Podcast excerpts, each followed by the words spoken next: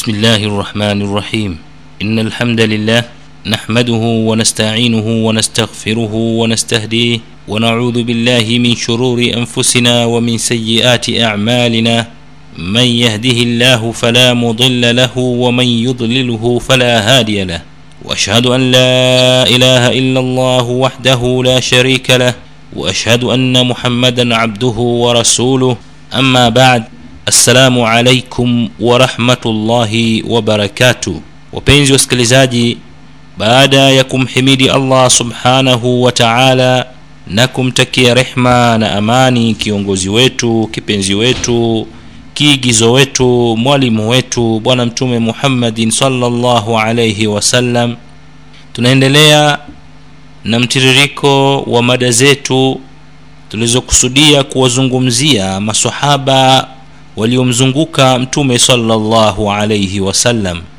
Masahaba hawa ambao waliweza kuinusuru dini ya allah subhanahu wa taala.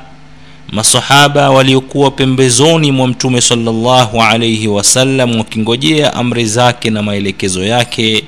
Masahaba hawa ambao ni wanafunzi wa mwanzo kabisa wa mtume salllahu alaihi wasallam ambao walipokea mafunzo na wakayatekeleza mafunzo yale kivitendo. Leo hii tunawasoma na tunawazungumzia ili nasi waislamu wa karne hii tuweze kupata mawaidha kutokana na matendo yao waliokuwa wakiyafanya. Tuweze kupata mawaidha kutokana na misimamo yao mbalimbali waliokuwa wameionyesha. Tuweze kupata mawaidha kutokana na ghira yao juu ya dini ya mwenyezi mungu subhanahu wa taala. Huenda mwenyezi mungu akalainisha nyoyo zetu tukaweza kuiga hata angalau kwa robo tu ya yale matendo waliokuwa wakiyafanya hatimaye dini hii ya kiislamu ikaweza kunifikia mimi na wewe ndugu yangu msikilizaji. Lengo la kipindi hichi ni kuweza kuhuisha na kuangalia jinsi gani walivyokuwa wanafunzi wa mtume salllahu alaihi wasallam baada wakiwa na mtume mwenyewe na baada ya mtume kuondoka duniani walifanya nini? Walikuwa na misimamo gani? Hawa ni binadamu ambao mwenyezi mungu subhanahu wa taala hakuwalinda kutokana na kufanya makosa lakini walijitahidi kadri ya uwezo wao na kuacha mfano uliokuwa mbora kabisa katika historia ya ulimwengu huwezi kukuta watu waliokuwa na msimamo wa kufuata maelekezo ya kiongozi wao zaidi ya masahaba wa mtume salllahu alaihi wasallam. Tunamwomba mwenyezi mungu subhanahu wa taala aweze kuwawia radhi vile vile tunamwomba mwenyezi mungu subhanahu wa taala aweze kuamsha katika mioni mioni mwetu na kwa watoto wetu na vijana wetu wale ambao watakuwa mfano wa hawa masahaba wa mtume salllahu alaihi wasallam ambao tunawazungumzia katika mtiririko huu wa mawaidha maalumu kwa ajili ya kuamsha hisia hizo. Tunaelewa kwamba yote tunayoyazungumza ni machache sana katika mengi yaliyofanywa na watukufu hawa wanafunzi hawa wa mtume salllahu alaihi wasallam lakini tunajaribu kutoa mwangaza angalau mdogo kwa vijana wetu wa sasa hivi ambao kusema kweli wengi wao wako mbali kabisa na taarikhi ya dini yao ya kiislamu. Kiasi cha kutojua hata majina ya masahaba maarufu na mashuhuri walioandamana na kipenzi wetu mtume muhammadin salllahu alaihi wasallam bali wao watajua majina na listi ya wachezaji mpira wa timu moja ya uingereza yote na wachezaji wale wa reserve wa akiba vile vile watawafahamu wote watajua mpaka makocha wao wamechukuliwa kutoka wapi wale wachezaji wanalipwa shilingi ngapi familia za wachezaji wanazijua wanawake wake wanaitwa kina nani wana watoto wangapi wanaishi wapi wamehamia wapi na wana mpango wa kwenda wapi. Yote haya vijana wanayafahamu. Lakini leo ukimuuliza bilali ibnu rabah alifia wapi basi hilo ni swali gumu sana ambalo hata kama utatoa zawadi ya gari aina ya nissan au gari yoyote zinazoshindaniwa basi mtu anaweza akafeli. Huu ni msiba mkubwa sana katika jamii yetu kusema kweli. Kwamba historia ya dini yetu ya kiislam kwa vijana waliokuwa wengi wameiweka nyuma ya mgongo wao wakati hii ni tharwa ni mgodi wa madini ni mgodi wa almasi ambao kila ukichimba unakuta unapatikana na madini haya ghali kabisa ambayo ni matendo na majina ya masahaba wa mtume sallallahu alaihi wasallam ambao walikuwa na mchango mkubwa kabisa katika kuinusuru na kuifanya dini hii iweze kutufikia hivi leo mimi na wewe. Mpenzi msikilizaji sahaba leo tutakayemzungumzia ni mmoja katika masahaba wa mtume sallallahu alayhi wasallam aliyesifika kwamba yeye ni zaimu lmuarada yeye ni kiongozi wa kambi ya upinzani. Sahaba huyu vile vile alisifika kwamba ni adui wa utajiri.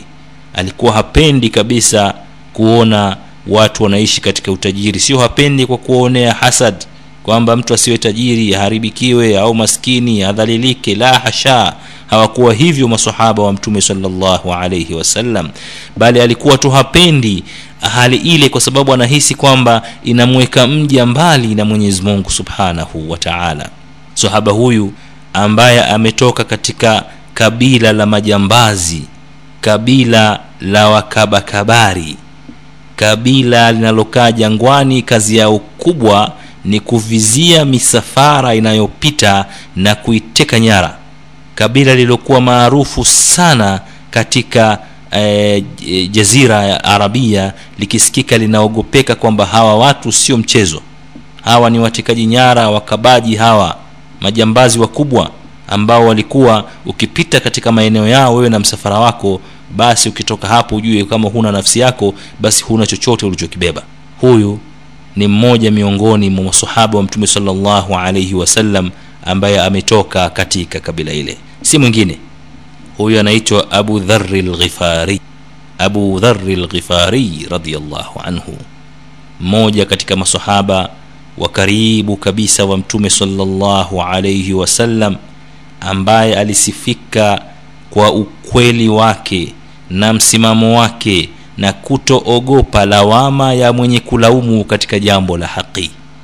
Huyu ndiyo tutakayemwangalia katika siku hii ya leo kama mwenyezi mungu subhanahu wa taala atatupa taufiki juu ya hilo.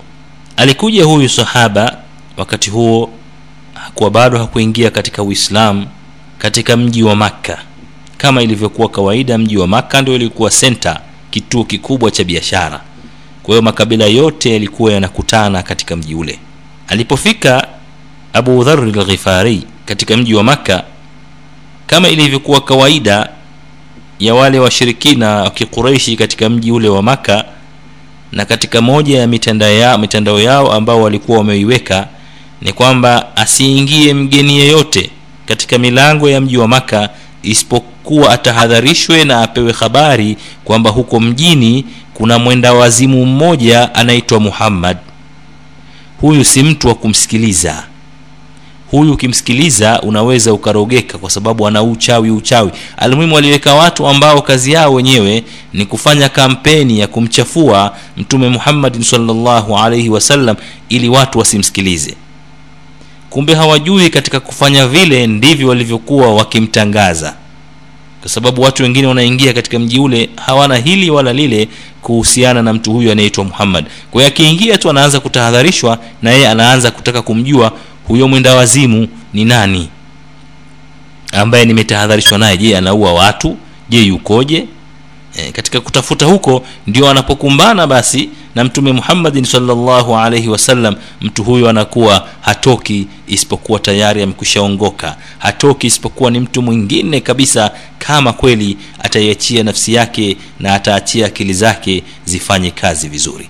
Mmoja katika watu waliotahadharishwa alikuwa ni abu dhari lghifari mmoja katika majambazi wa majangwani. Ameingia katika mji ule wa makka na kama kawaida hawa majambazi huwa wanaingia kwa kujificha ficha na wanajiingiza wakiwa hawataji yale makabila yao hasa kwa kuogopa kwamba isije tena akatekwa nyara na yeye kabila lake likadaiwa fidia labda walikushaibia kabila fulani katika ule mji. Kwa hiyo akiingia huwa wanaingia katika kujificha ficha kwa hiyo dakhala makka mutanakiran aliingia hali ya kuwa ni mwenye kujificha ficha abu dhari lghifari akiwa katika mji wa makka akawa anaendelea kusikia katika vikao na vigenge vya kahawa na mabarabarani watu wakizungumzia kuhusu huyu muhammad. Na akawa kila akisikia basi ile habari humvuta.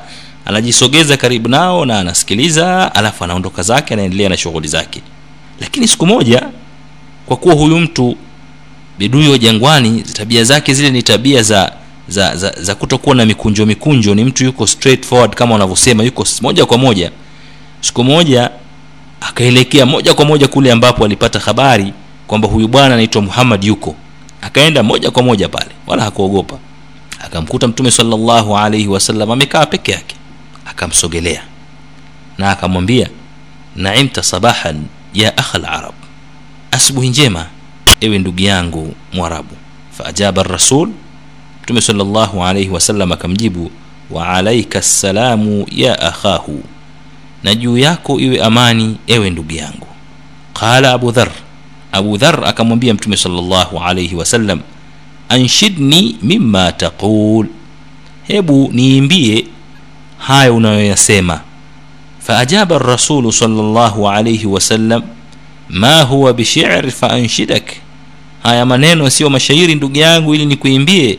Walakinahu quranun karim. Lakini maneno haya nayozungumza ni qurani tukufu. Qala abu dhar abu dhar akamwambia iqra alaya basi hebu nisomee hayo maneno. Faqara alaihi rasulu salllahu alaihi wasallam mtume salllahu alaihi wasallam akaanza kumsomea aya za mwenyezi mungu subhanahu wa taala ambazo zimeteremshwa kwake.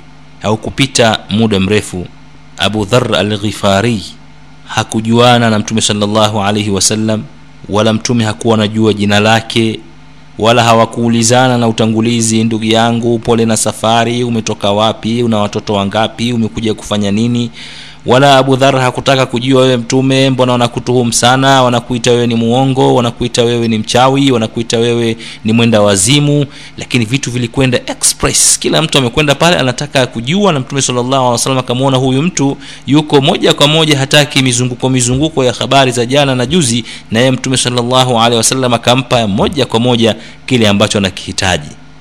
Abu dhar lghifari aliyekwenda pale alibadilika baada ya kusikia yale maneno ya mwenyezi mungu subhanahu wa taala ambayo ni aya kavu alizokuwa akisomewa na mtume salllahu alaihi wasallam abu dhar baada ya kusomewa yale maneno akataka kujua kwamba ili aweze kuwa mmoja miongoni mwa waumini wake anatakiwa afanye nini.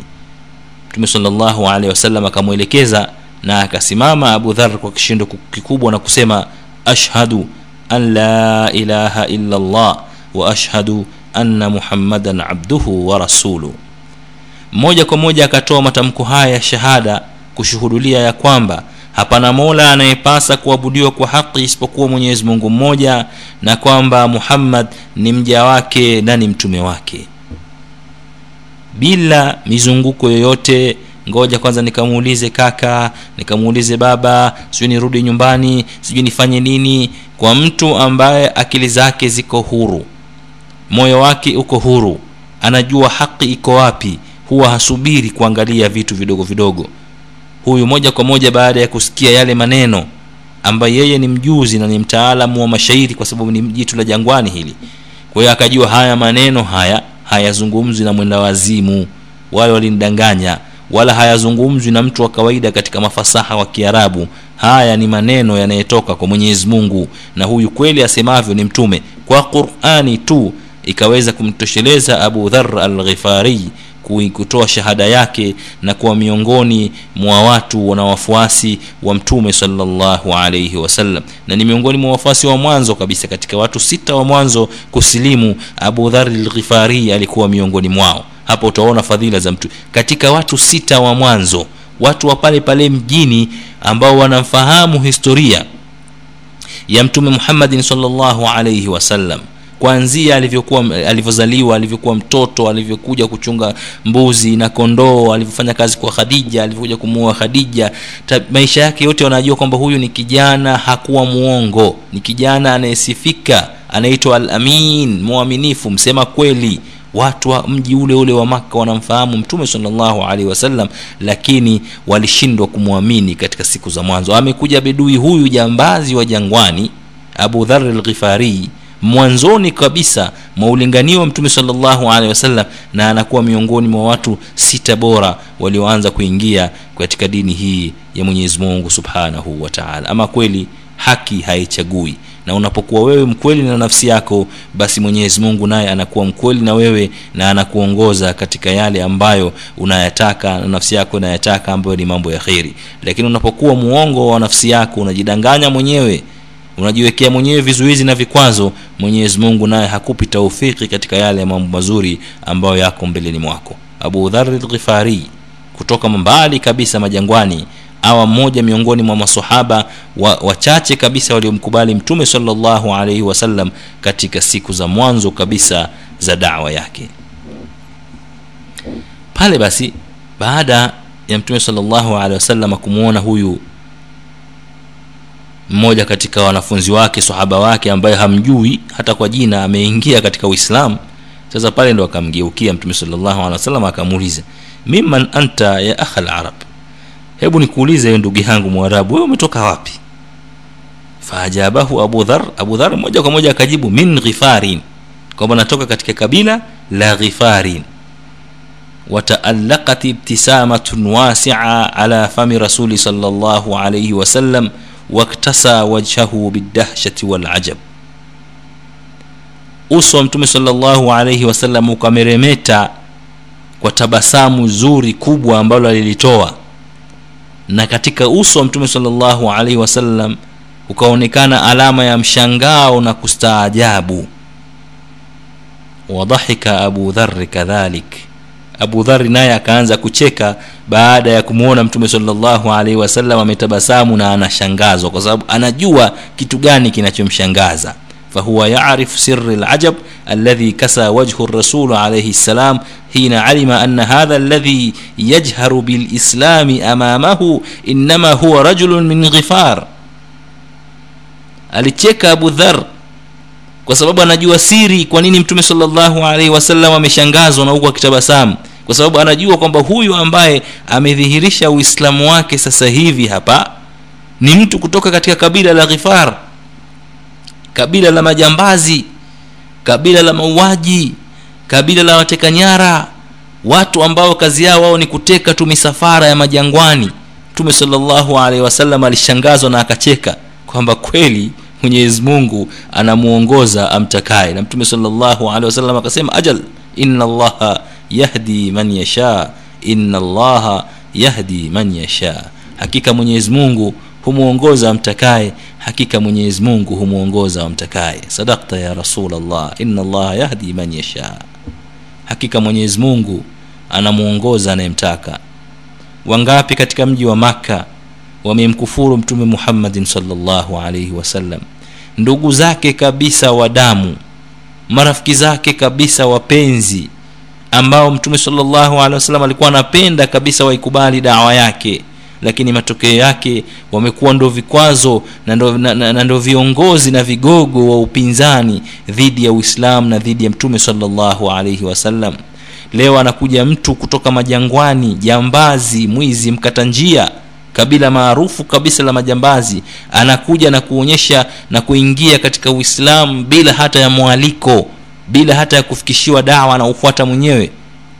Kusema kweli ni swala ambalo lilimshangaza mtume salllahu alaihi wasallam mpaka kufikia kusema inna allaha yahdi man yasha hakika mwenyezi mungu humwongoza amtakaye. Hakika sahaba huyu abu dhar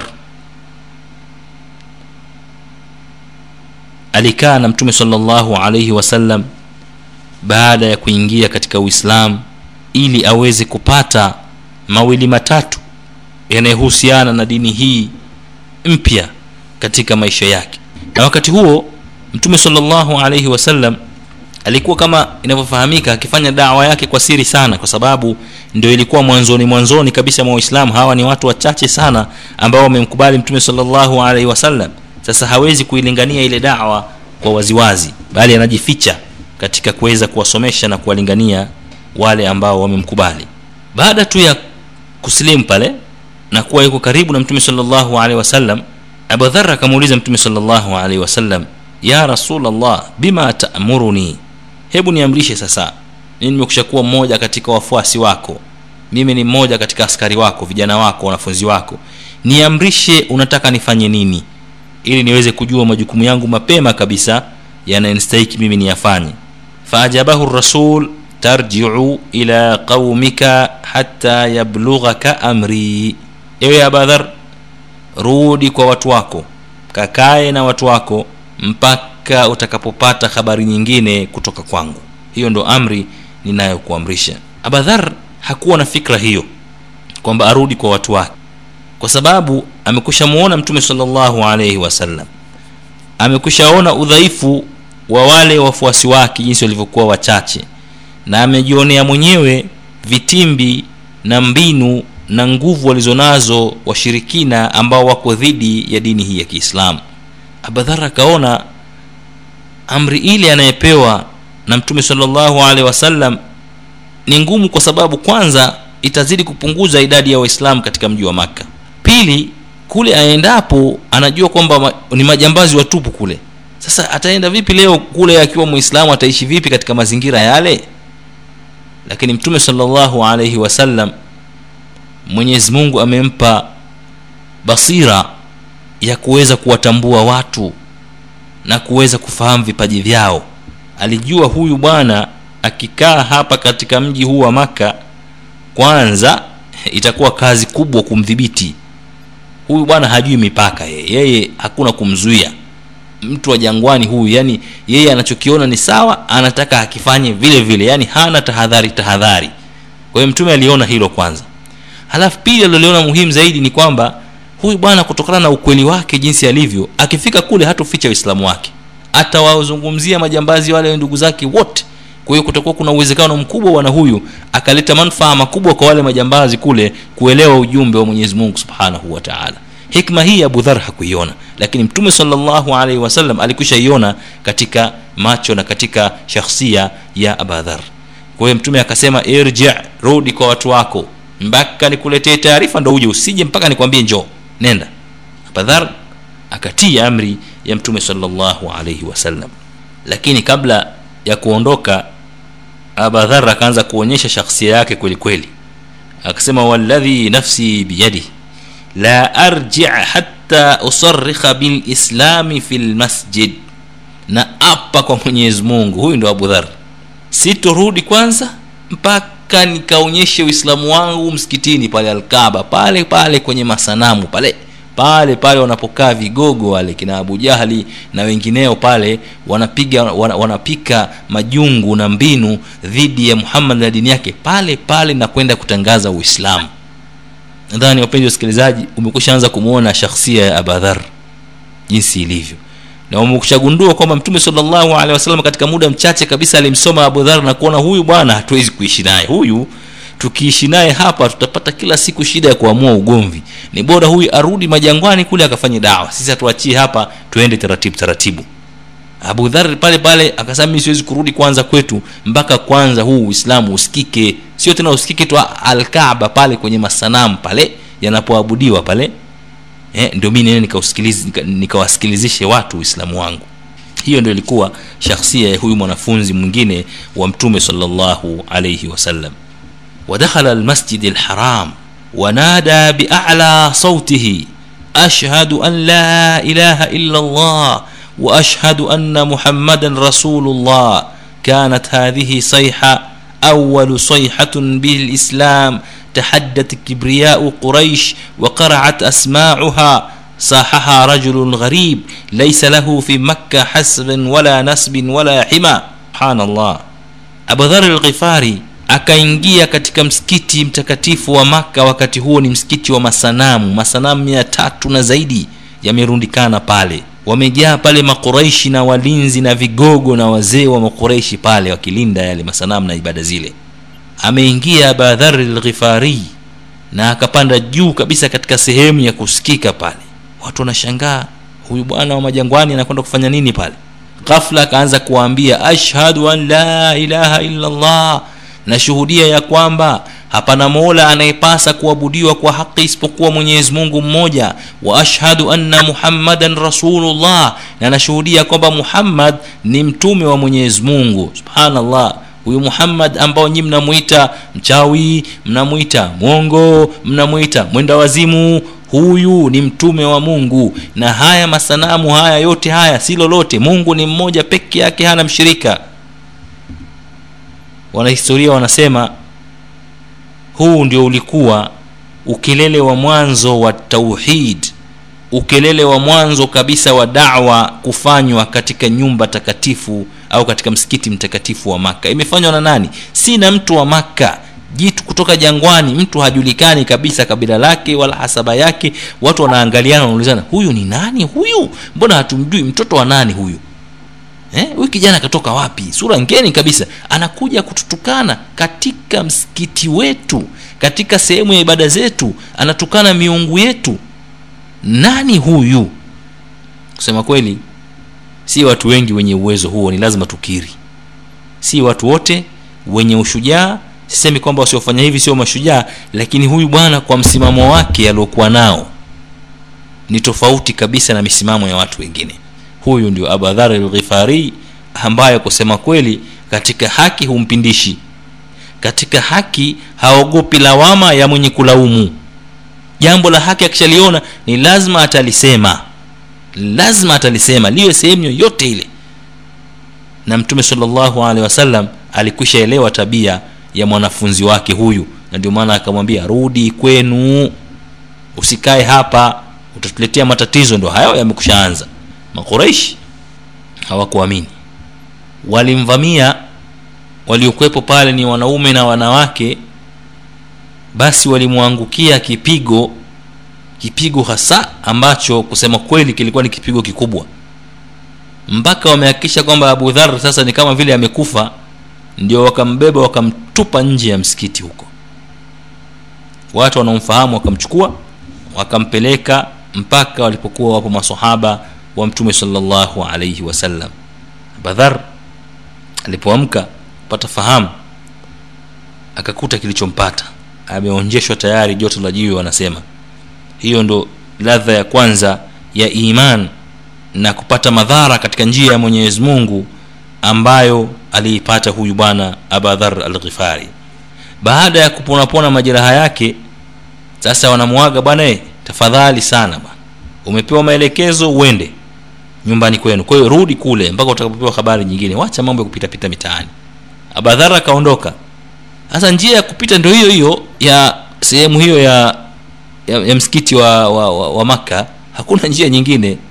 Basi akapita na mzigo yake. Kupita pale kakuta kuna wanawake wawili wamelipigia wame, wame magoti sanamu pale. Wanalia oh mi nataka sijui nini oh sijui mimi sina mtoto oh, mimi sijui wana, wanafanya shirki pale. Abadhara akaona hii shirki gani tena hii? Akaanza kuwaambia haya ni masanamu tu haya hayana lolote hayana chochote hayasaidii wala hayadhuru mnayapigia magoti mna, oh, shida nyingine imejitokeza. Yule yule wa jana tena amerudi jamani yule tulompiga juzi huyo hapa wakamwangukia tena kipigo kingine kikubwa. Safari tena wanavyosema wanahistoria alipigwa na wanawake safari kwa sababu alikuwa katika sehemu ya wanawake. Alipigwa sana tena hapo. Mwenye kuja na kanda mbili mwenye kuja sijui na chombo mwenye kuja na fagio mwenye kuja na jiwe mwenye kuja na maji akamwagia mwenye almuhimu alipigwa na kila kila aina ya silaha. Badhari tena akachukuliwa pale tena akarudishwa tena kwa mtume sallallahu alaihi wasallam. Pigo la pili limempata. Basi mtume sallallahu alaihi wasallam akasisitiza kwamba abadhar tafadhali rudi kwa watu wako mpaka utakaposikia habari zetu. Tutakuita tutakuhitaji basi uweze kuja kuungana na sisi. Siku zikawa zimepita na yakatokea yaliyowatokea masahaba wa mtume salllahu alaihi wasallam katika mji wa makka mateso mbalimbali ambayo tunayaona kupitia kwa hawa masahaba mmoja mmoja katika tunapokuwa tunaelezea visa vyao. Hatimaye masahaba mtume salllahu alehi wasallam wakuamrishwa mara ya kwanza kuhamia ethiopia wakarudi na mara ya pili tena wakaamrishwa waka kuhamia ethiopia kuwa wakimbizi kwa ajili ya kuweza kukwepa yale mateso yalikuwa akiwapata wakarudi tena na hatimaye mtume salllahu alaihi wasallam baada ya kupata baadhi ya watu waliosilimu kutoka katika mji wa yathrib mji wa madina akaweza kumtuma kule balozi wake wa kwanza tuliokushamzungumzia musab ibnu umeir na musab akafanya kazi kubwa kabisa ya kuweza kutayarisha mazingira mazuri katika mji wa madina na mwenyezi mungu subhanahu wa taala akamwamrisha mtume salllahu alaihi wasallam yeye na wafuasi wake wahamie katika mji huu wa madina ili waweze kue- kueneza dawa vizuri kuepukana na vitimbi vya washirikina ambao vilikuwa kila siku wakifanya kazi ya kukwamisha dini hii ya uislamu na kuwatesa na kuwaua waislamu ambao walikubali ujumbe wa mtume muhammadin salllahu alaihi wasallam mtume salllahu alaihi wasallam alipohamia katika mji wa madina na kuweza kukaa pale basi akamkumbuka mwanafunzi wake mtatanishi abadhari lghifari kutuma ujumbe jamani huyu mwanafunzi vipi? Amekwisha rudi kwenye kambi la majambazi na waizi tumpelekee habari kwamba sasa hivi tuko katika mji wa madina na kama anataka kuja basi aje katika mji wa madina. Kwa habari zile zikamfikia abadhari lghifari na akaamua kwenda kuungana na ndugu zake katika iman katika mji wa madina kwa sababu alikuwa na shauku kubwa lakini alikuwa kama alivyoelezwa na mtume salllahu alaihi wasallam usije mpaka tukupe taarifa mpaka tukupe habari. Kwa hiyo abadhar akawa ameondoka na kundi lake la watu. Abadhar aliporejea katika mji wake katika kabila la ghifari kama ilivyokuwa shakhsia yake hakunyamaza bali alipambana kweli kweli na ndugu zake jii kwa kuwafahamisha juu ya uislamu kwa njia zote ambazo alikuwa akizielewa na hatimaye likasilimu kabila zima la ghifari. Hakubaki hata mghifari mmoja ambaye hakuingia katika uislamu. Kundi zima la majambazi jeshi la wakata njia limeuelewa uislamu na limemkubali mtume muhammadin salllahu alaihi wasallam bila hata ya kumwona kupitia kwa kijana wao tu abedhar ambaye alikuwa ni mjumbe mzuri wa mtume salllahu alaihi wasallam hii ni hikma miongoni mwa hikma alizoziona mwalimu mtume muhammadin salllahu alaihi wasallam kwa mwanafunzi wake huyu kwamba huyu kukaa maka ataathirika na atadhurika na atakuwa na faida kubwa na sisi. Lakini huyu akirudi kwao ambako anaheshimika huyu na kwa ukweli wake huu alionao atapambana na yeyote yule katika kufikisha dawa ya ukweli na dawa ya dini ya kiislamu. Mtume salllahu alaihi wasallam aliliona hilo. Salawatullahi wasalamuhu alaihi aliliona hilo kwa mwanafunzi wake. Na kweli abadhara alipofika hakutulia. Alifanya kazi sawasawa sawa. katika ule muda kabila lake lote la ghifari na kabila jingine linalohusiana nao kabila la aslam lote likawa limesilimu. Wakati wanaingia katika mji wa madina mtume salllahu alehi wasallam anategemea kumwona abudhara labda na mke wake na watoto kadhaa anakuja nao. Anaona kundi kubwa kama vile jeshi linakuja kuvamia katika mji wa madina. Watoto wanawake wazee vijana kundi msafara kabila zima limehama sio amehama abidhar tu ameitwa kabila zima linakuja madina. Mtume salllahu alaihi wasallam akazidi kustaajabishwa na kushangazwa na hikma za mwenyezi mungu subhanahu wa taala na akarudia maneno yale yale aliyokuwa ameyasema wakati abadhar akiwa ameingia katika uislamu inna allaha yahdi man yasha hakika mwenyezi mungu humwongoza anayemtaka leo kabila zima la ghifar limekuwa waislamu. Watu wanasalimika leo na ujambazi wao na wizi wao. Wote leo wamekuwa ni askari wa mwenyezi mungu subhanahu wa taala na sio askari wa masheitani leo wanafanya mambo ya kheri na sio mambo ya shari. Inna allaha yahdi man yasha.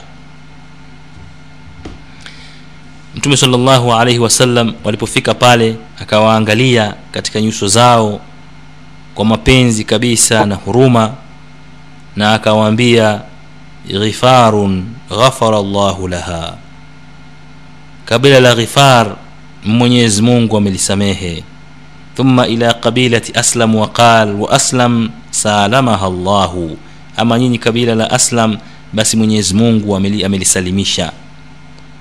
Hiyo ndio ilikuwa khutba ya mtume salllahu alaihi wasallam kwa makabila haya. Makabila haya ya jangwani hayataki maneno marefu ni maneno mafupi yenye kufidisha. Ghifarun ghafara llahu laha. Kabila la ghifar mwenyezi mungu amelisamehe.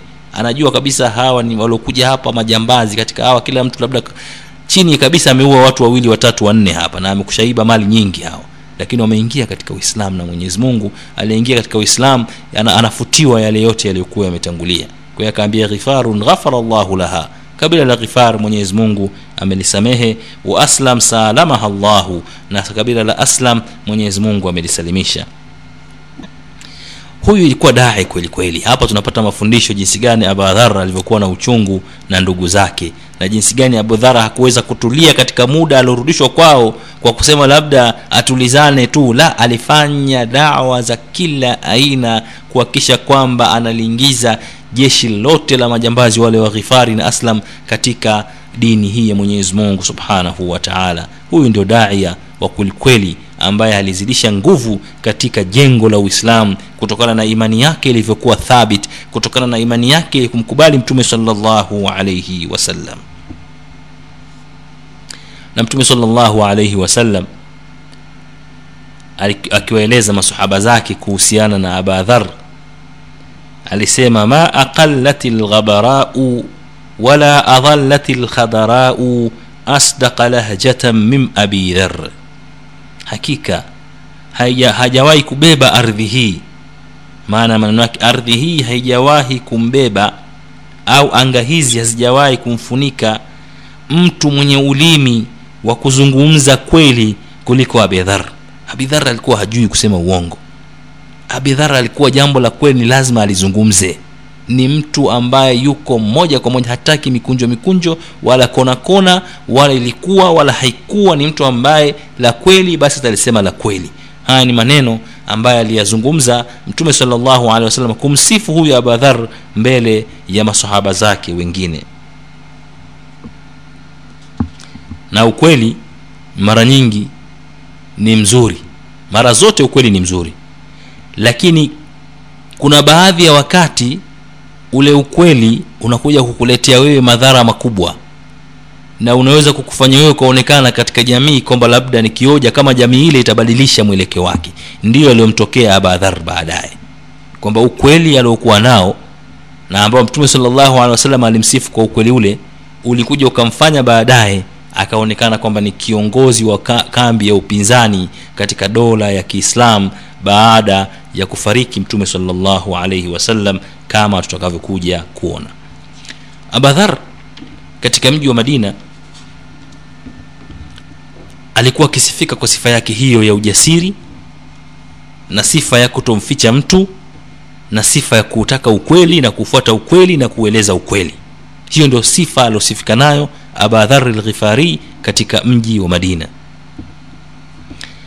Mtume salllahu alaihi wasallam siku moja wakati anazungumza na abadhar na anajua huyu sahaba wake na mwanafunzi wake tabia zake akawa kwa mapenzi makubwa aliyokuwa nayo anapenda kumuhusiahusia sana abadhar kila akutana naye anamuhusia abadhar usika na kuhusia kwa hili na hili na hili.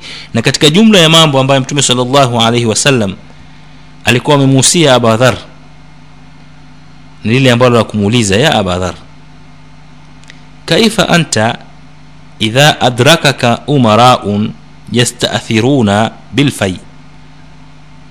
Kwamba ewe abadhar utakuwaje abadhar wewe? Siku moja ukija huko siku zinazokuja ukapata maamiri na viongozi ambao wanapendelea mambo ya kidunia yani wanapendelea kukusanya mali na ngawira faajaba qailan. Abadhar akajibu na hili jibu mtume alikuwa analielewa lakini alikuwa nataka litamke yeye mwenyewe. Faajaba qailan. Abadhar akajibu akasema idhan walladhi ba'athaka bilhaq. Kama ni hivyo na apa kwa yule ambaye amekutuma wewe kwa haki la adhribanna bisaifi nitawakata vichwa na upanga wangu. Aji kiongozi baadaye alete kwanza kuleta mambo ya kukusanya kusanya mali na nini na na kupendelea dunia na vitu kama hivyo panga yangu ndo itakuwa haki yake. Mtume wasallam alikuwa akitarajia jibu hili lakini alikuwa anataka alitamke yeye mwenyewe. Faqala lahu rasulu salllahu alaihi wasallam. Mtume salllahu alehi wasallam akamwambia kwa lugha nyepesi kabisa ya huruma kabisa anaongea na ndugu yake afala adulluka ala khairi min dhalika ya abadhar je nikufahamishe liliokuwa la kheri zaidi ya hilo ewe abadhara ambalo nalizungumzia na kupambana nao kwa mapanga na kuwakata vichwa? Nikufahamishe jambo zuri la kheri. Abadhar kwa hamasa kubwa akamwambia ii ya rasulllah nifahamishe mtume mwenyezi mungu niambie nifanye nini? Mtume salllahu akasema isbir hata talqani subiri mpaka uje ukutane na mimi siku ya masiku mbele ya allah subhanahu wa subiri usifanye haraka. Subiri usichukue maamuzi kwa mkono wako. Subiri mpaka ukutane na mimi mbele ya mwenyezi mungu subhanahu wa taala. Subhanallah. Huyu ndio mtume wa mwenyezi mungu subhanahu wa taala. Mwenye huruma na sisi mwenye huruma na wafuasi wake anaowajua jinsi walivyo alimjua sahaba wake abadhar kama yeye mtume salllahu alaihi wasallam ataondoka katika uso wa dunia hii abadhar atapata tabu sana kwa sababu ya ukweli wake ya ujasiri wake na kuchukua maamuzi kutokana na hisia alizonazo mtume salllahu alehi wasallam alimpa usia ambao ulikuwa ni usia mzito na mkubwa sana ulioongoza maisha yote ya abadhar katika maisha yake. Isbir hata talqani ya abadhar subiri mpaka ukutane na mimi akhira hiyo abadhar usichukue uamuzi huo subiri fanya subra mpaka uje ukutane na mimi. Maneno mazuri kabisa abadhar haja yakutane na mtume salllahu alaihi wasallam. Taban haitakuwa motoni itakuwa katika pepo za mwenyezi mungu subhanahu wa taala. Ni malipo makubwa kiasi gani anayapata abadhar katika mgongo wa ardhi kutokana na ukweli wake? Mtume anambashiria pepo kwamba subiri usitumie upanga wako usiwakate watu vichwa kwa sababu tu ume, umehisi kwamba umejirundikia mali. Subiri mpaka ukutane na mimi. Fanya subra. Usia kutoka kwa mwalimu kwenda kwa mwanafunzi wake anayempenda na anayemjua tabia zake. Na huenda abadhar akaubeba usia huu kwa uzito mkubwa kabisa katika maisha yake yote aliyoishi baada ya mtume sallallahu alaihi wasallam abadhar vile vile katika moja ya vita walivyopigana waislam na majeshi ya wa washirikina moja katika vita vilivyokuwa vikubwa kabisa ilikuwa ni vita vya tabuk vilivyotokea katika mwaka wa tisa tangu kwa mtume salllahu alaihi wasallam kuhama kutoka katika mji wa makka. Vita hivyo waislamu walikuwa wanakwenda kupambana na washirikina wa rum ambao walikuwa wameanza kuifanyia vitimbi dola mpya ya kiislamu katika mji wa madina. Na wakati huo waislamu wanaitwa kwenda katika mapambano ulikuwa ni wakati wa dhiki kabisa shida watu wana shida na wana njaa kali sana na vita havipiganwi hapa na pale ni vita vya kwenda safari na safari na vinahitaji matayarisho. Wakati huo huo na dhiki yote hiyo ya njaa lakini watu nao walikuwa wakisubiri kuvuna mazao yao. Kwa hiyo huko mbeleni wanasubiri kwamba kuna kheri inakuja ya kuvuna mazao. Ghafla mtume wa mwenyezi mungu anawaita katika jihadi kwenda katika njia ya mwenyezi mungu subhanahu wa taala. Ilikuwa ni wakati mzito sana kwa imani za masahaba wa mtume salllahu alaihi wasallam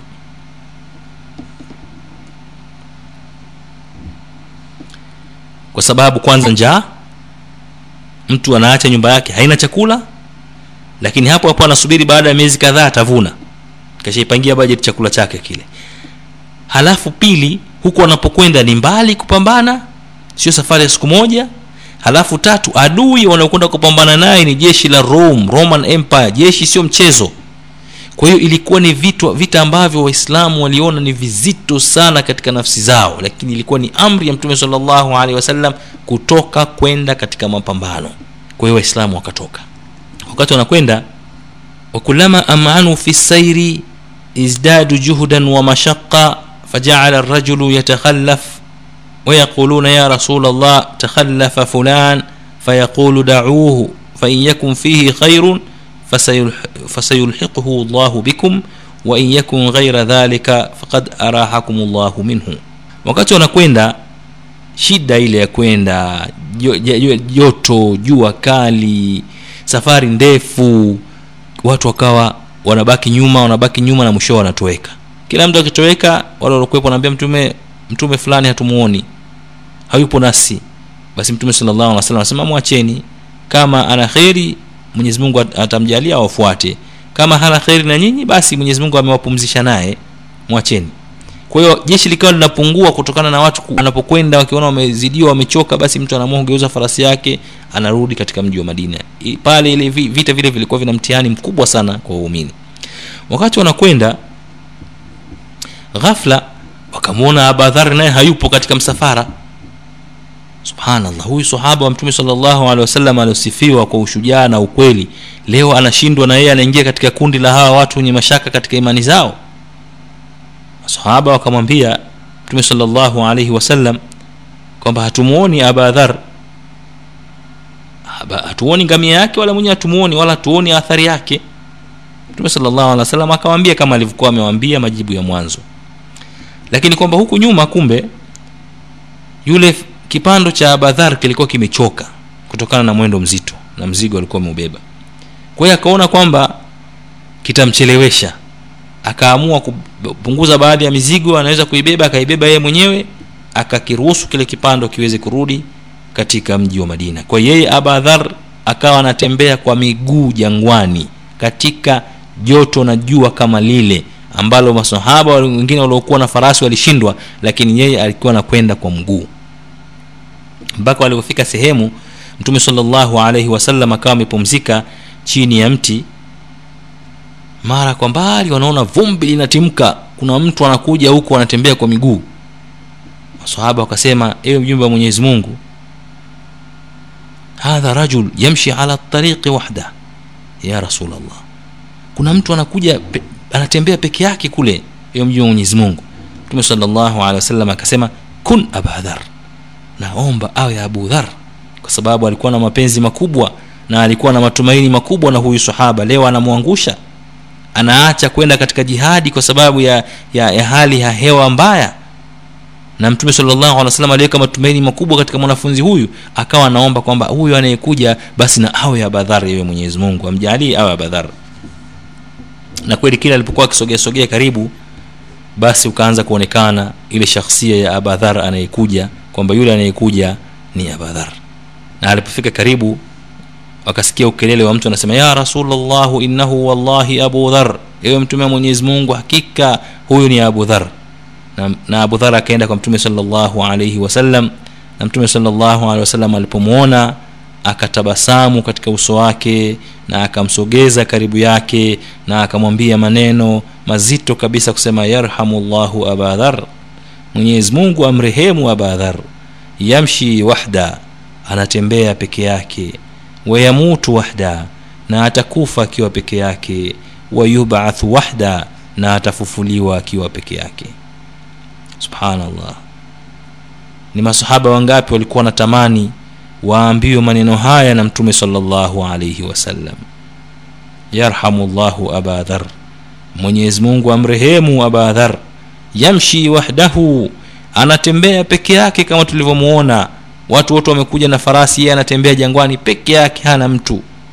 Wayamutu wahdaha na atakufa peke yake abadhar wayubathu wahdahu na atafufuliwa peke yake abadhar haya ni maneno ya mtume salllahu alaihi wasallam. Kwa sahaba wake huyu mnyonge mtu wa jangwani eh, asiyekuwa na lolote asiyekuwa na mali wala kitu lakini alikuwa akimiliki ukweli wake na mapenzi yake kwa mtume salllahu alaihi wasallam na kweli baada ya miaka ishirini ya maneno haya ya mtume salllahu alaihi wasallam inakuja kweli kuthibiti kwamba abadhar yamshi wahda wayamutu wahda wayubathu wahda. Atatembea peke yake miongoni mwa masahaba mtume salllahu alehi wasallam katika maisha yake atakufa peke yake yubathu wahdahu bado anaijua mwenyezi mungu subhanahu wa taala. Haya ni maneno mengine yaliyotolewa na, na mtume salllahu alaihi wasallam kwa haki ya abadhar baada ya hapo anafariki mtume wa mwenyezi mungu subhanahu wa taala na anachukua uongozi khalifa wa mtume salllahu alaihi wasallam abubakar radiallahu anhu. Na yeye naye anafariki baada ya muda. Uongozi unachukuliwa kwa amiri lmuminina umar ibnu lkhatab radiallahu anhu. Yote haya abadhar anayaona.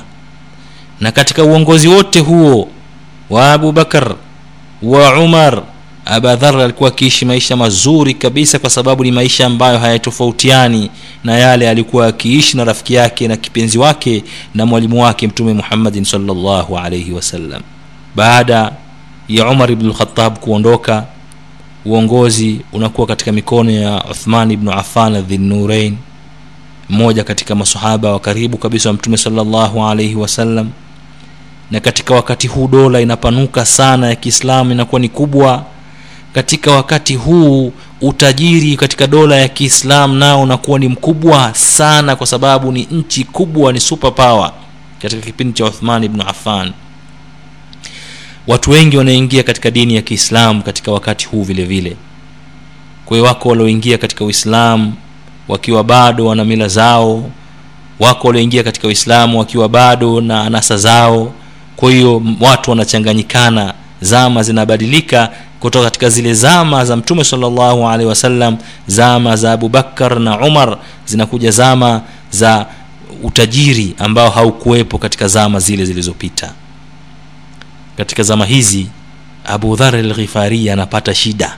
Kama tulivyozungumzia mwanzo kwamba abadhar kiongozi wa upinzani asiyependa utajiri kwa maana asiyependa maisha ya utajiri kwa kuhisi kwamba kuishi katika maisha ya kitajiri na kupenda mali na kupenda kufanya, na kufanya upende dunia na ukupenda dunia unakuwa uko mbali na mwenyezi mungu subhanahu wa taala.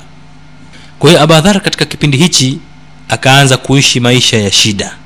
Kwa sababu anaona kwamba ile misimamo na yale mazingira aliyoyazoea yanakuwa yako tofauti kwa sababu ya kubadilika kwa muda na hali ya ulimwengu wa kiislamu katika wakati ule abadhar lghifari akiwa kama dai muislam aliona asinyamaze kwamba watu wamependekeza dunia kuliko akhera. Watu wanapigania dunia kuliko kupigania akhera. Watu wako nyuma ya mali wakijilimbikizia na kujenga majumba ya kifahari wakiwa na vipando vya kifahari wakiwa na mavazi ya kifahari wakishindana katika mambo ya dunia na kuwaona kwamba hawa ndio wale wasahaba wa mtume salllahu alaihi wasallam kulikoni? Leo kumekuwaje mabadiliko makubwa kiasi hichi? Abadhar akaona kwamba hana zaidi isipokuwa kufanya dawa. Na katika dawa yake mashuhuri kabisa alikuwa kila akizungumza basi huwaambia watu bashiri lkanizina aladhina yuknizuna aldhahabu walfidda bimakawi min narin tukwa biha jibahuhum wa junubuhum yauma alqiyama. Wape habari za kufuraha za furaha wale ambao wenye kujilimbikizia ambao wanalimbikiza dhahabu na fedha kwamba watakuja kupigwa pasi na kuchomwa na dhahabu hizo na fedha na, na fedha hizo katika vipaji vyao vya uso na katika sehemu zao za pembeni siku ya kiyama huu ndo ulikuwa ujumbe wake ambao anaubeba abidhar katika misikiti yote ya mji wa madina na vitongoji vyake kuwabashiria wale wote ambao wako nyuma ya kulimbikiza mafedha basi watakuja kuchomwa na fedha hizo kama hawatazitumia katika njia ya mwenyezi mungu subhanahu wataala na alikuwa kila abadhar akionekana sehemu anakuja basi wanaompokea na kumfurahia walikuwa ni wale watu wa hali ya chini watu maskini katika jamii. Wanampokea vizuri kwa sababu alikuwa akizungumza kwa niaba yao kwamba hawa watu sasa hivi wamekuwa matajiri katika umma wa kiislamu na kuwa matajiri wanasahau haki za maskini. Wanajilimbikizia dhahabu na fedha na majumba ya kifahari wakati maskini wanahangaika. Haikuwa hivi katika zama za mtume salllahu alaihi wasallam na masahaba wake wawili waliopita lakini katika zama hizi kutokana na ulimwengu wa kiislamu kuwa mpana na mkubwa na watu kuwa matajiri kutokana na kuingiliana kibiashara na vitu kama hivyo kwa hiyo tayari kumekushaanza kuonekana gap baina ya watu au kume, ufa baina ya walionacho na wasiokuwa nacho. Abadhar akawa anazungumza e, kwa niaba ya hawa maskini kwamba nyinyi mlionacho hamtekelezi haki ya mwenyezi mungu subhanahu wa taala kwa kujilimbikizia dhahabu na fedha na vitu vya kifahari bila kuvitumia katika njia ya allah subhanahu wa taala. Kwa kila alipokuwa akienda alikuwa akipokelewa na watu wa hali ya chini ambao wanamwekea wanamkaribisha msikitini anazungumza na wanafurahia anachokizungumza. Kwa hiyo akawa ni mmoja katika masahaba mtume salllahu alaihi wasallam alikuwa akipendeza zaidi na akiwa na wafuasi wengi zaidi ambao wanamsikiliza katika watu waliokuwa wa hali ya chini.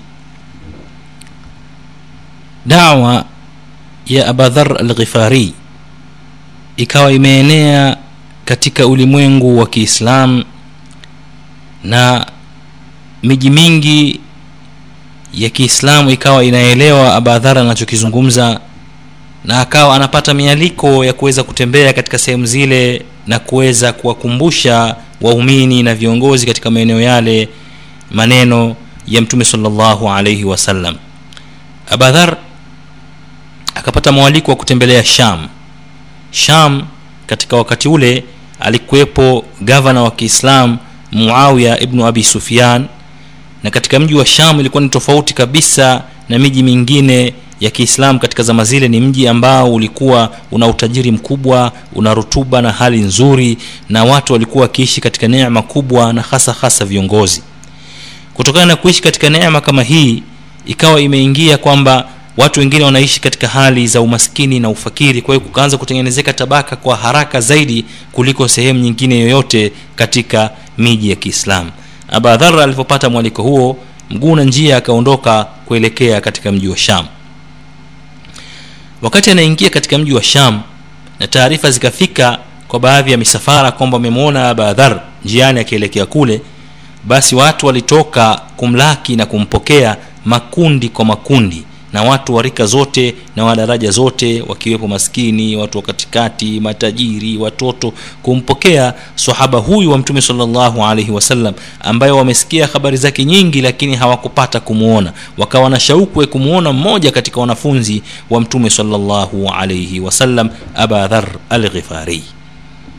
Abadhar akaingia katika mji wa sham na hakuwa ni mwenye kufikia ikulu pamoja na kuwa muawiya bn abi sufiani anamfahamu ni sahaba mwenzake walikuwa wote katika mapambano wanajuana sana lakini abadhar alifadhilisha yeye kufikia katika masuala yake ya kidawa na asijiingize katika mambo ya kihukumu na mambo ya kiserikali na utawala afanye dawa tu katika misikiti ili aweze kuwahubiria watu na kuwafahamisha watu yale ambayo ameyarithi yeye kutoka kwa mtume salllahu alaihi wasallam. Kwa hiyo abadhar akawa ni mwenye kutembea katika misikiti na kuwahubiria watu. Na mawaidha yake yote yakawa yamebeba anwani ile ile ya kuondosha gepu iliyokuwepo baina ya walionacho na wasionacho na zaidi kuwakumbusha wale ambao wamejilimbikizia mali na utajiri kwamba watekeleze mali zile na utajiri ule katika njia ya mwenyezi mungu na katika haki za mwenyezi mungu lakini wasijilimbikizie utajiri ule na kuwafanya ndugu zao katika uislamu kuwa ni maskini zaidi au kuwa ni mafukara zaidi na wakaona kwamba ni madhalili. Abadhar alikuwa akizungumza kwa niaba ya watu hawa chini kwamba wana haki na wanastahiki kupata haki ile kwa sababu wote mbele ya sheria ya kiislamu wako sawasawa na alikuwa katika mazungumzo yake akisema ajibtun liman la yajidu lquta fi baitihi kaifa la yakhruju ala nnasi shahiran saifahu abadhara alipokuwa akiwaangalia wale watu pale ambao wanazungumza nao sura zao zinaonyesha njaa matatizo nguo zao zimeraruka watu wana shida. Na akiangalia upande wa pili anakuta kuna watu wanaishi katika neema kubwa majumba ya kifahari na hawa ndio waliopewa madaraka ya kuweza kuwahudumia hawa ndio viongozi wa hawa. Inakuwaje? Mbona haieleweki hapa? Ndio akawa anayazungumza na kusema nashangazwa kusema kweli na yule ambaye hapati chakula cha, cha, cha nyumbani kwake. Kwa nini mtu huyu asitoke amebeba upanga wake akapambana na hawa watu wanaosababisha asipate chakula na kumweka katika hali hii ya umaskini yote hii yakipigania usawa wa watu kama ulivyokuwepo zama za mtume salllahu alaihi wasallam kwa hiyo abadhar alghifari alikuwa moja kwa moja yeye anahukumu kwamba umaskini unapokuwa umeonekana umekithiri katika jamii na baadhi ya watu wakawa na utajiri uliokithiri ni kwamba hawa wenye utajiri uliokithiri wanawanyima hawa maskini haki yao ambayo mwenyezi mungu subhanahu wataala amewawekea maana wanaishi katika hali kama hii. Na wanapokuwa hawa matajiri ndio viongozi ambao wameshika mamlaka ya kuwaongoza watu na wameshika funguo za hazina basi inaonyesha hapa kwa vyovyote vile wanawafanyia dhulma. Hii ndio ilikuwa mantiki ya abadhar. Inawezekana ikawa ni sahihi au isiwe sahihi lakini hii ndio ijtihadi yake na hivi ndivyo alivyo haogopi lawama katika kuzungumza. Kwa hiyo akawa anazungumza hivi katika misikiti na akapata wafuasi wengi. Lengo lake ilikuwa si kutafuta wafuasi lengo lake ilikuwa ni kuweza kuamsha hisia katika jamii za, za, za ukweli anaozungumza kwamba kama jamii haitaweza kuamka haraka basi itatokea fitna kubwa katika umma huu wa kiislamu kutokana na wale ambao wanacho na wasiokuwa nacho na inaweza ikasababisha madhara makubwa na yale yote yaliyojengwa na mtume salllahu alehi wasallam yakabomoka kwa sababu ya fitna hiyo na mtazamo huo. Kwa hilo ndo lilikuwa lengo la abadhar. Na alikuwa akizungumza kuambia watu kwamba ayuha nnas innakum sawasia ka asnani lmusht waannakum jamian shurakau fi rizqi وأنه لا فضل لأحد على أحد إلا بالتقوى وأن أمير القوم ووليهم هو أول من يجوع إذا جاعوا وآخر من يشبع إذا شبعوا haya ni katika moja ya maneno yake kuambia watu eleweni ya kwamba hakika nyinyi mko sawa sawa kama zile nanii za kitana kama kitana meno ya vitana au vijiti vya vitana vilivyokuwa sawa na nyinyi mko hivyo hivyo na kwamba nyinyi wote ni washiriki katika riziki. Hii riziki nyinyi wote ni washiriki. Na hakika hakuna ubora juu ya mtu juu ya mtu mwingine isipokuwa kwa uchamungu na hakika kiongozi wa watu na yule ambaye amepewa mamlaka ya kuwatawala ndio wa kwanza kupatwa na njaa watu wanapokuwa watu wake wanapokuwa na njaa. Na ndio wa mwisho kushiba chakula kinapopatikana. Hii ndio mantik aliyekuwa akiihubiri abadhari lghifari kwamba wakati wa e, umar ibn lkhatab aliweza kushuhudia mwenyewe kuanzia wakati wa mtume salllahu alehi wasallam mtume alivyokuwa akilala na njaa nyumbani kwake. Na kinapokuja kama ni chakula kinapatikana basi wana, wanapata kwanza masahaba zake ni mtu wa mwisho. Na hakika umar ibn lkhatab alikuwa ni mfano huo huo vile vile katika utawala wake mrefu kwamba alijipigia marufuku hata kula samli nyumbani kwake wakati waislamu wana njaa katika ut- mantiki hii na mazingira kama haya ndio abadhar aliweza kuleleka katika mazingira haya. Leo anakuta katika mji wa sham watu wana njaa watu hawana chakula wana shida ya chakula wakati viongozi wao wame, wamejaza hazina za vyakula katika majumba yao. Kwa hiyo anasema haiwezekani huu sio uongozi. Uongozi watu wanapokuwa na njaa basi wewe ndo unakuwa wa njaa namba moja mfano wa kuwa na njaa na watu wanapokuja kushiba chakula kikapatikana basi wewe kiongozi unakuwa wa mwisho kula baada ya wafuasi wako na raia wako kuwa wamekusha shiba. Kwa alikuwa akirudisha ile mantiki iliyokuwepo kwa kuhubiri namna hii katika katika misikiti habari hizi zikaenea na ikawa sehemu anazokwenda badhar kuzungumza basi umma mkubwa wa watu unarundikana kuweza kumsikiliza mule ndani.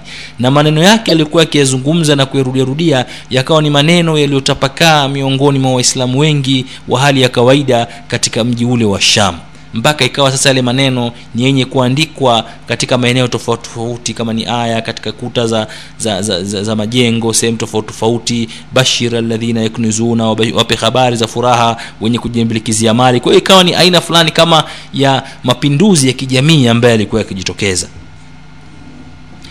Baada ya gavana wa mjule muawiya bnu abi sufyan kuona hali ile akawa amemwalika rasmi abadhar alghifari na pamoja na maimamu wa msikiti viongozi katika mji wa sham na watu mbalimbali kuweza kutabaruk kukaa na sahaba huyu wa mtume salllahu alaihi wasallam na kuweza kupata mawili matatu na mafundisho kwa sababu walikuwa wakimpa heshima kubwa ni mmoja katika wafuasi wa mwanzo kabisa wa mtume salllahu alaihi wasallam baada ya kukaribishwa pale abadhar katika hadhara ile kama ilivyokuwa kawaida yake huwa hana mizunguko mizunguko. Kukaa katika jengo lile la kifahari la muawia ambaye ni gavana akaanza moja kwa moja kumwelekezea muawia na kuanza kumkumbusha muawia alipotoka kwa kukumbusha kwamba wewe muawia bnu abi sufyan ulikuwa ukiishi vipi maka mi nakujua vizuri. Wakati upo katika mji wa maka ulikuwa una utajiri gani? Nyumba yenu katika mji wa maka uliozaliwa na uliokulia mimi naifahamu ukilinganisha na hii unayoishi sasa hivi. Utajiri uliokuwa nao mimi naufahamu. Leo imekuwaje umekuwa tajiri wa aina hii?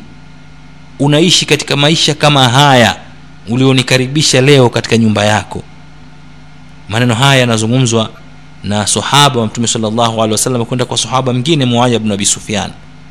Kutokana na mtazamo ilivyokuwa tofauti huyu ndio abadhar alghifari hatusemi kwamba anayazungumza ni sahihi kwamba mtu haruhusiwi kuishi katika nyumba nzuri haruhusiwi kula chakula kizuri haruhusiwi kuwa tajiri kwa sababu hali namruhusu lakini abadhar alikuwa haridhiki kwa sababu anaona kwamba kwa nini watu wengine maskini kwa nini watu wengine matajiri na viongozi wanakuwa matajiri na wafuasi wa wanakuwa maskini. Hii mantik ilikuwa haingii katika akili yake.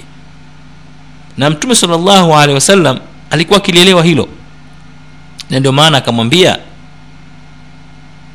isbir hata talqani ya abadhar ikifika wakati huo ukataka kunyanyua panga kuwapiga viongozi ambao wamejilimbikizia mali subiri mpaka ukutane na mimi siku ya kiama haya ni maneno ya mwanzo kabisa mtume salllahu alaihi wasallam alimuhusia mwanafunzi wake rafiki yake abadhar lghifari isbir hata talqani subiri abadhar mpaka tukutane mpaka tukutane mbele ya mwenyezi mungu subhanahu wataala usinyanyue upanga kwa kiongozi wako. Abadhar hakunyanyua upanga lakini alinyanyua ulimi wake. Ulimi ulikuwa ni mkali. Akizungumza kwa maneno makali dhidi ya wale ambao walikuwa wanahisi kwamba wanatofautiana nao kimsimamo katika masala mazima ya kujilimbikizia mali. Kwa hiyo abadhar akamchambulia kabisa muawiya bn abi sufyan kwa kumweleza kwamba umejilimbikizia mali hali ya kuwa hukuwa nazo unakaa katika nyumba ya kifahari wakati mimi nakujua. Na pale pale akawageukia wale masahaba wa mtume salllahu alehi wasallam walikuwa washauri wa, uh, wa muawiya katika mji ule wa sham na kuanza kuwaelekezea wewe fulani ibnu fulani Eh, wewe tumepigana wote vita na mtume salllahu alaihi wasallam. Tulikuwa pamoja tunaku, tunakufa na njaa pamoja tuna matatizo pamoja. Leo huko katika hali kama hii unavaa mavazi ya kifahari namna hii. Huu ulikuwa ni mtazamo wa abadhari lghifari kama tulivyosema haina maana kwamba anayazungumza ni sahihi kwamba watu wasivae vizuri lakini alikuwa anawaona wamebadilika rafiki zake na ndugu zake katika uislamu ambao ni masahaba wenzake. Wamekuwa ni watu wa dunia dunia. Kwa huu ulikuwa mtazamo wake na kama tulivyosema alikuwa ni mtu hafichi kitu. Hana mambo ya kisiasa siasa kuficha ficha la kinachokuja anakizungumza kwa akawa nawapa pale pale katika kile kikao na, na, na, na waislamu wanasikiliza yale ambayo alikuwa akiyazungumza. Kwa huyu ni abadhar alghifari. Baada ya kueleza yale muawiya bnu abi sufyan akaandika barua kwa amiri lmuminin uthman bnu afan kwa kumwambia abadhar amechafua nchi. Kwa maana ya kwamba amekuja katika mji wa sham na ameleta zogo kubwa la watu kuwa wanazungumzia mambo haya na kuwafanya watu waanze kuwaangalia wale ambao wanacho kwa mtazamo tofauti na kuweza kuondoa imani yao kwetu sisi kama viongozi. Abadhara akiendelea kuwepo hapa huenda yakatokea matatizo. Kwa hiyo uthman ibnu afan akachukua jukumu la haraka haraka akamtuma na kumwandikia barua abadhar alghifari kwamba tafadhali utapopata ujumbe huu uwe umekuja katika mji wa maka kuonana mji wa madina kuonana nami. Na kweli abadhar alipopata ujumbe wa amiri lmuminin ndugu yake rafiki yake uthman ibnu affan mguu na njia akaondoka na akaagwa na watu wengi sana katika mji wa sham ambao walikuwa wanapenda abaki kuweza kuwahamasisha katika masala mazima ya usawa na kunyanyua hali zao za kimaisha. Abadhar akatoka akarudi kwa amiri lmuminin uthman ibnu afan radiallahu anhu na kufika uthman ibnu afan akamkaribisha katika e, ikulu yake e, katika mji wa madina na kumwambia abadhar kwa nini kuliko kuhangaika huku e, tunapata mashtaka kuhusiana na hayo unayoyazungumza ukae nami katika mji huu ni shauri uwe mshauri wangu ili tuweze kuangalia tunaweza vipi kubadilisha yale ambayo wewe unayazungumzia. Kaa karibu yangu kuwa na mimi ili tuweze kupanga wote yale ambayo tunaweza tukayazungumzia katika maongozi mazima ya ya ya, ya uislamu. Abadhar alghifari hapa alipata nafasi ya kuweza kumshauri sasa kwa sababu hapa anakuwa mshauri wa amiri lmuminin wa kiongozi wa dola ya kiislamu kwamba tufanye moja mbili tatu nne. Lakini abadhar alikuwa anaogopa uongozi kwa sababu tayari alikushaambiwa siku za nyuma na mtume salllahu alaihi wasallam kwamba wewe huwezi uongozi wewe ni dhaifu na hakika uongozi ni, ni amana na siku ya kiama unakuwa ni majuto. Abadhar akaona huu ni mtihani ambao mi sitauweza akamwambia la hajatan li fi dunyakum. Mimi sina haja na mambo yenu haya ya kidunia. Sina haja nayo kabisa. Sitaki hicho ambacho unanieleza. Basi uthman akamwambia basi kama ni hivyo kaa sehemu moja utulizane. Abadhar alghifari akamwambia ya amiri lmuminin mimi naomba uniruhusu niende nikekae katika kijiji cha rabdha. Sehemu moja iko katikati ya jangwa. Nikae pale niishi pale nimfanye ibada zangu nimalizie katika mji ule.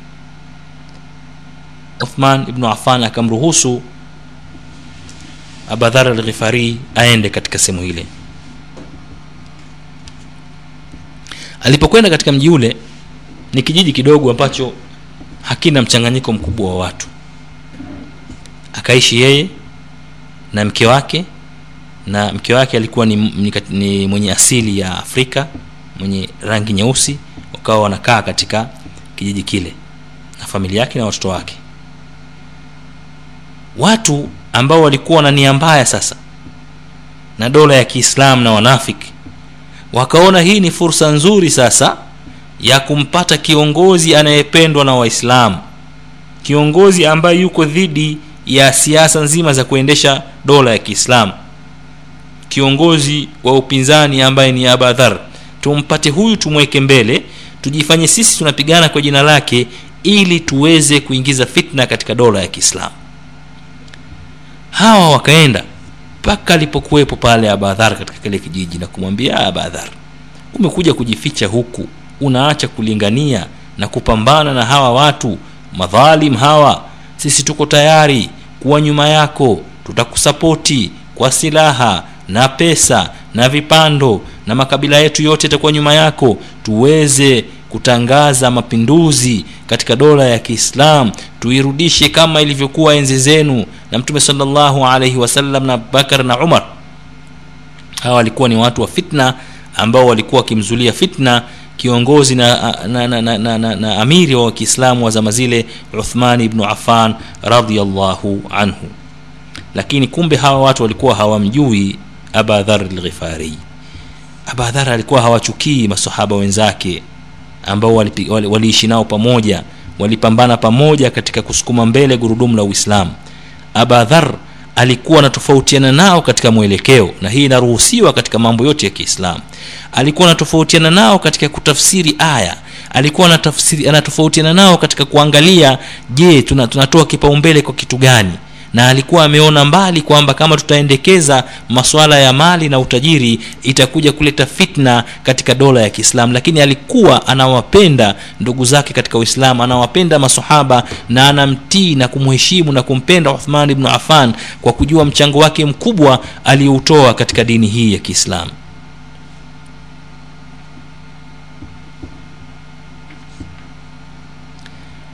Walipomwendea wale watu akawaambia maneno kwamba wallahi lau anna uthmanu salabani ala atwa lkhashaba au jabal lasamitu waatatu wasabartu wahtasabt ورأيت ذلك خيرا لي ولو سيرني ما بين الأفق إلى الأفق لسمعت وأطعت وصبرت واحتسبت ورأيت ذلك خيرا لي walau raddani ila manzili la sami'tu wa ata'tu wa sabartu wa ihtasabtu wa ra'aytu dhalika khairan li. Subhanallah. Hawa ndio masahaba wa mtume sallallahu alayhi wasallam wanafunzi wake wa kwanza. Hakuna anayeweza kuja kuwachonganisha kuwatilia fitna wanajuana vizuri pamoja na kutofautiana katika mitazamo. Anasema abadhar wallahi na apa hata kama uthman ibnu afan angenisulubu katika mti mrefu kabisa au angenisulubu jabalini basi ningemsikia na ningemtii na ningesubiri na ningetaka ujira kwa mwenyezi mungu subhanahu wa taala na ningeona kufanya kwake hivyo ni kheri kwangu mimi. Na hata kama angenipeleka mbali kutoka anga mpaka anga jingine ningemsikia uthman ningemtii ningesubiri ningetaka ujira kwa mwenyezi mungu na ningeona hayo ni kheri kwangu mimi. Na lao uthman akanirudisha nyumbani kwangu nikae. Ningemsikiliza ningemtii ningesubiri na ningeona hayo ni kheri kwangu mimi. Maneno haya yakawakatisha tamaa watu wenye fitna na wanafik ambao walikuwa nataka kumchunganisha abadhar na ndugu zake katika masahaba kumbe walikuwa hawamwelewi. Mtazamo wa abadhar ni kutofautiana na wenzake katika uendeshaji wa dola lakini si katika mambo ya aqida na imani. Abadhar alikuwa anajua kabisa wale ndugu zake katika uislamu wana mchango mkubwa katika uislamu. Yeye siyo bora kuliko wao lakini wao wamepewa madaraka na mamlaka na utawala ambao inapasa yeye kama mtu wa chini awashauri na awaongoze na awakumbushe maneno ya mtume salllahu alaihi wasallam alikuwa anajua hilo na alikuwa anajua inawezekana anachokizungumza yeye kikawa ni sahihi au sio sahihi lakini kwa sababu alikwisha kuwa anamtazamo kwamba haogopi lawama katika kuzungumza basi ndiyo maana akawa ana ushauri ule. Na ndiyo maana mmoja katika masahaba wa mtume salllahu alaihi wasallam ambaye ni ali ibnu abi talib. Alimwelezea abadhar lghifari kwa kusema lam yabqa lyauma ahadun la yubali fi llahi laumata laimin ghair abadhar hakuna mtu aliobakia leo katika zama hizi akizungumzia ali ibn abi talib ambaye yeye hajali lawama ya mwenye kulaumu. Hajali kwa ajili ya mwenyezi mungu lawama ya mwenye kulaumu isipokuwa abadhar alikuwa hajali jambo linahusiana na mambo ya dini na mwenyezi mungu yeye atalizungumza. Hajali alaumiwe na nani alikuwa hajali. Haya ni maneno ya ali ibnu abi talib. Hii ilikuwa ndo tabia yake abadhar kama tulivyoona mwanzo alivyokuja kusilimu mwanzo. Mpaka sasa hivi tabia ni ile ile ambaye mtume salllahu alehi wasallam aliona na akaihusia. Kwa aliweza kutokuwa yeye ni windo jepesi la la la, la hawa watu waliokuwa wakitaka fitna ya kumfitinisha yeye na masahaba wenzake ili aweze kuzua fitna katika umma huu wa kiislamu. Abadhar aliendelea kukaa katika mji ule wa rabdha katika muda mrefu na mpaka ikawa mauti imemkuta katika mji ule akiwa yuko peke yake na mke wake amekaa pembeni yake huku akilia. Abadhar akawa anamuuliza fima albuka walmautu haq unalia nini mke wangu? Hali ya kuwa wewe unajua kwamba kifo ni haki. Kila mtu atafikia huko. Kitu gani kinachokuliza fatujibuhu biannaha tabki liannaka tamut walaisa indi thaubun yasaaka kafanan subhanallah mke wake anamjibu kwa kumwambia nalia kwa sababu unakufa hivi leo. Wallahi na mimi sina nguo inayokutosha wewe kama sanda. Sina. Kutokana na umaskini na hali waliokuwa wakiishi sina nguo ya kukustiri. Ndio kinachoniliza sahaba wa mtume salllahu alaihi wasallam fayabtasimu ibtisamatun ashafaqa algharib wayaqulu laha itmaini abadhar anatabasamu na kumwambia mke wake tulizana usiwe na wasiwasi la tabki usilie فإني سمعت رسول الله صلى الله عليه وسلم ذات يوم وإن وأنا عنده في نفر من أصحابه يقول kwa sababu mimi siku moja nilimsikia mtume salllahu alaihi wasallam na mimi niko naye pamoja na kundi la masahaba akisema la yamutanna rajulun minkum bifulatin min alardi tashhadhu isabatan min almuminin. Atakufa mmoja wenu nyinyi mlioko hapa katika masahaba zangu atakufa jangwani ardhini. Lakini litapita na kumkuta hapo kundi la waislamu. Na wote niliokuwa nao katika kikao chile na mtume salllahu alaihi wasallam wakati akizungumza maneno hayo wamekwisha fariki. Walam yabqa minhum ghairi na hakuna aliyebaki pale kwa kumbukumbu zangu isipokuwa ni mimi. Na mimi waha ana dha bilfulati amutu. Na mimi sasa hivi niko hapa jangwani na kufa. Faraqibi tariq fasatatla alaina isabatan min almuminin fainni wallahi ma kadhabtu wala kudhibt. Nimebaki mimi katika watu wale walioelezwa maneno yale na mtume salllahu wasallam. Wote tuliokuwa mule ndani tuliokuwa nao wamefariki basi toka nje angalia njiani kuna kundi la waislamu linakuja. Hakika mimi na apa kwa mwenyezi mungu sijadanganya wala sijadanganywa. Mtume salllahu alaihi wasallam hawezi kusema uongo. Ni lazima litatokea kundi la watu. Wafadat ruhuhu ila llah na abadhar roho yake ikamtoka akarejea kwa allah subhanahu wa taala. Na baada ya hapo tu ghafla linatokea kundi la wapanda farasi likiwa linapita katika sehemu ile. Tualafu jamaatu min almuminin waala rasihim abdullah bnu masud sahibi rasulillahi salllahu wasallam kundi la wapanda farasi likiongozwa na sahaba wa mtume salllahu alaihi wasallam abdullah bnu masud linapita pale. Ibnu masud anafika pale anaona mashhadi ile mwili wa mtu umelazwa pembezoni mwake kuna maiti. Mwili wa mtu umelazwa akiwa ni maiti na pembeni pale kuna mama amekaa huku akiwa analia. Na vijana wawili nao wakiwa wanalia. Abdullah ibn masud anasimama anaweka farasi wake pembeni anakwenda mpaka pale anaangalia katika ule mwiti, mwili wa marehemu ulioko pale na machozi yanaanza kumbubujika na waliokuwa naye wanamuuliza malak ya aba abdullah nini unalia aba abdullah anasema aliyolala hapa si mwingine bali ni mmoja katika masahaba wa mtume salllahu alaihi wasallam aba dhari lghifari na nimelia kukumbuka maneno ya mtume salllahu alaihi wasallam aliyoyasema tamshi wahdak watamutu wahdak watubathu mahdak ya aba dhar abdullah bni masud anasema nalia kwa kukumbuka ukweli wa maneno wa mtume salllahu alaihi wasallam aliomwambia sahaba wake huyu kwamba utatembea peke yako utakufa peke yako na utafufuliwa peke yako.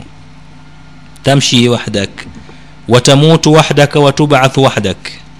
Haya ni maneno aliyoambiwa abadhar na kipenzi wake mtume salllahu alaihi wasallam na ndiyo yaliyothibiti katika maisha yake. Kweli alikuwa akitembea peke yake akihubiri peke yake ana mtazamo wa kipeke yake. Na kama tunavyoona anakufa peke yake akiwa yeye na pembezoni yake mke wake na pembezoni mwake kuna kijana wake anakufa peke yake. Huyu ndio sahaba wa mtume salllahu alaihi wasallam aliyekuwa akiyachukulia maneno ya mtume salllahu alaihi wasallam moja kwa moja bila kuwa na, na kusita hata kidogo. Ana imani thabit katika dini yake ya kiislamu na mapenzi ya dhati kwa mtume salllahu alaihi wasallam.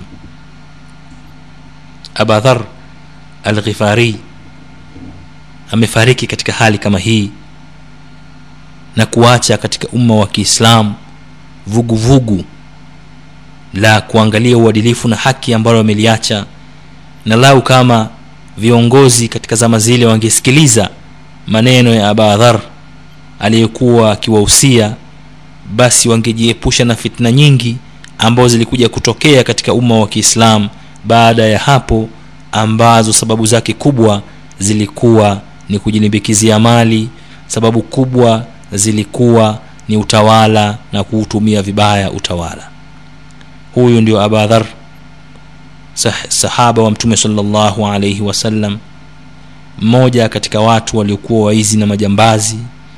Leo amekuwa ni dai wa haqi katika uislamu mtetezi wa haki za wanyonge. Aliyekufa akiwa na msimamo wake. Aliyekufa hali ya kuwa hataki kabisa uongozi. Na aliyekufa hali ya kuwa ametofautiana na wenzake katika msimamo ametofautiana na kina musa al ashari ambaye mara kwa mara alikuwa akimfuata na kumnasihi lakini alikuwa hataki kumsikiliza ukumwambia bwana wewe endelea na uongozi wako mimi sitaki. Aba hureira radiallahu anhu alikuwa akimpenda na kumfuata kila mara lakini anamwambia staki wewe ni kiongozi gavana sasa hivi sio mwenzangu wewe. Umekushapewa uongozi huko katika uongozi huko nenda huko niacheni mimi huu ulikuwa ni msimamo wa abadhar peke yake peke yake. Anatembea peke yake anakufa peke yake na atakuja kufufuliwa peke yake kwa mujibu wa maneno ya mtume salllahu alaihi wasallam. Wassalamu alaikum warahmatullahi wabarakatuh